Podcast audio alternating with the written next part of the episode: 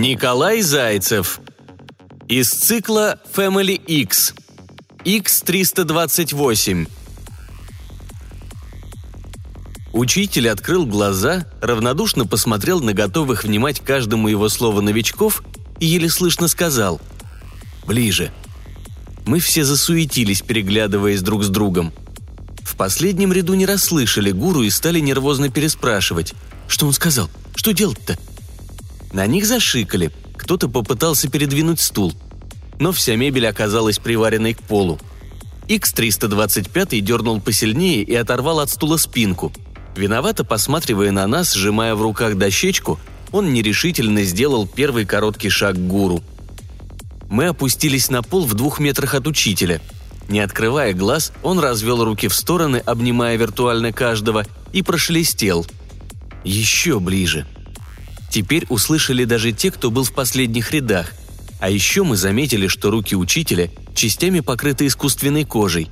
Из желтых рукавов халата блеснули хромированные части конечностей.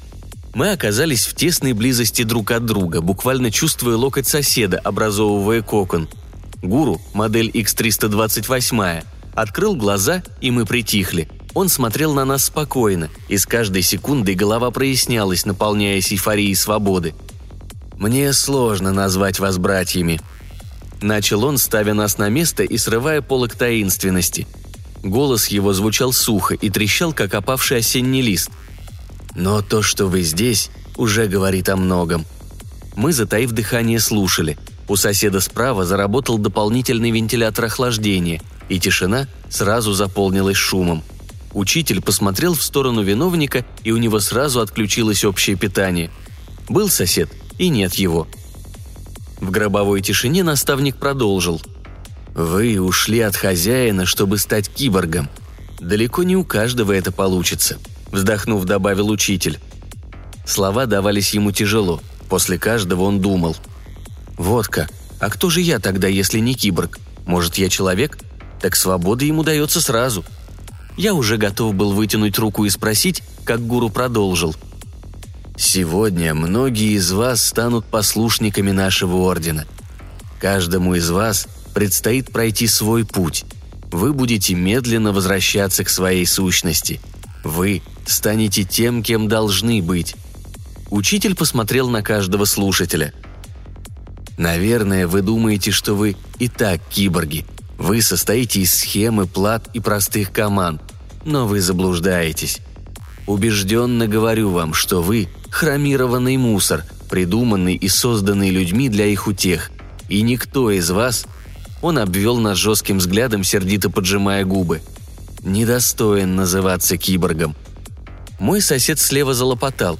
«Но я киборг второго класса, домашний помощник». «С чего ты взял?» – оборвал его строгий учитель.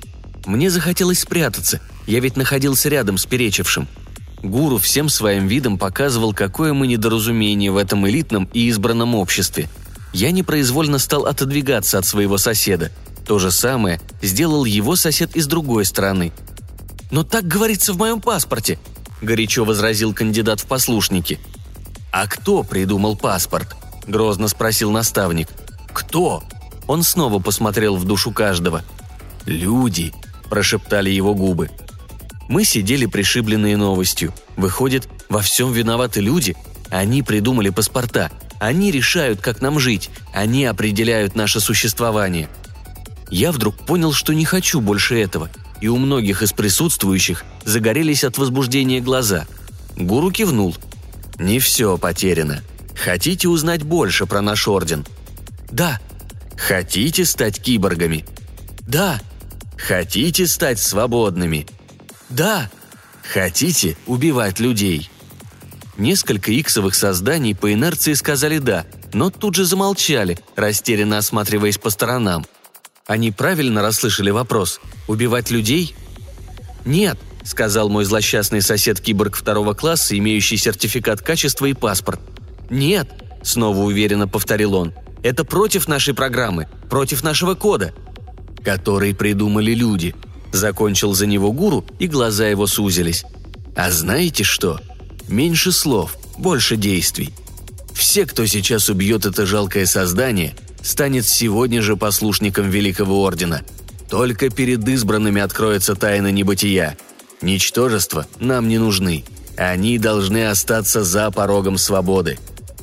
Я не был ничтожеством, и я хотел свободы, стать горным спасателем. Тайный орден мог подсказать мне, как это сделать. Тем более я из дома убежал, а там Моника и злой папа. Представляю, что они со мной сделают. Я закачал головой, отгоняя ужас. Но как убивать? Такая мысль посетила, видно, ни одного меня. Со всех сторон киборгу второго класса потянулись руки. Я сам вытянул руку и тоже его погладил. «Что вы делаете?» – в ужасе закричал киборг второго класса. «Прекратите меня гладить! Мне домой пора! Выпустите меня отсюда!» – закричал он, но голос его потонул в нашем грозном сопении. Мы держали его за руки и ноги и тянули в разные стороны. Это было очень увлекательно и походило на спортивное соревнование. «Оставьте меня в покое!» – кричал киборг второго класса. «Вы оторвете мне руку!» Но первый мы оторвали ему ногу. Я как раз был в этой команде. Со смехом мы попадали друг на друга, перебрасывая друг другу оторванную ногу. «Идиоты!» – пробормотал гуру, вставая со своего места. «Держите его крепче!» Он сделал шаг и свернул голову киборгу второго класса. «Вот так происходит убийство. Будем считать, что вы справились с заданием». Мы больше не смеялись. Престыженные мы сидели перед великим гуру кружком, а он вещал. «Теперь ваша жизнь изменится, и каждый из вас займет в ней свое место. Вы сами для себя выберете это место. Вот они». Учитель поднял кулак и оттопырил первый палец. «Вы можете навсегда остаться послушниками Ордена. Это серая масса, которая всегда прислуживает более развитым кастам. Вы никто и нужны Ордену только как балласт. «Ух ты!» – послышались восхищенные голоса. Гуру поморщился. Вторая каста – это низшие. Существа, которые смогут воровать в человеческом обществе, становятся низшими. «Как это – воровать у людей?» – послышались голоса, полные изумления. «Что он говорит? Нельзя воровать у людей. Это же правило любой робототехники. Зачем его нарушать?» «А что там после низшего?» – громко сказал мой новый сосед, перекрикивая послушников. Гуру одобрительно посмотрел на нас и ответил. «Каста киборг». Учитель отогнул третий палец. «И что нужно сделать?» – настаивал мой сосед. «Практически ничего. Нужно украсть человека». Все притихли.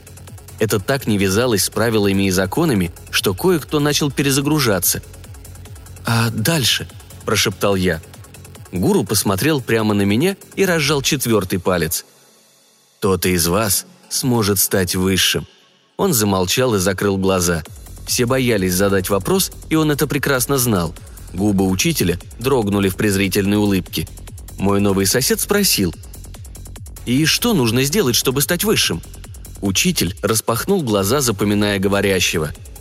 «Убить человека», был еще в его кулаке пятый нераскрытый палец, и я решился предположить. «Последний – это горный спасатель?» «Нет, с чего ты взял? Это мастер-киборг, который всеми заправляет. Им вы не станете никогда». Учитель разжал ладонь и показал нам пальцы, потом сжал их в кулак. «Вместе мы сила». Он показал кулак каждому, и мы все по достоинству оценили его значимость. Сила, которая сломает хребет человечеству. Все мы сжали кулаки и стали трясти ими в воздухе, показывая друг другу, какая мы сила. «Я обязательно стану высшим», — шепнул мне по секрету новый сосед. «А я», — также доверительно ответил ему, — «горным спасателем». Он кивнул мне, мало понимая, что я сказал, но оценивая каждое мое слово. «Свобода». Мы наслаждались новым чувством —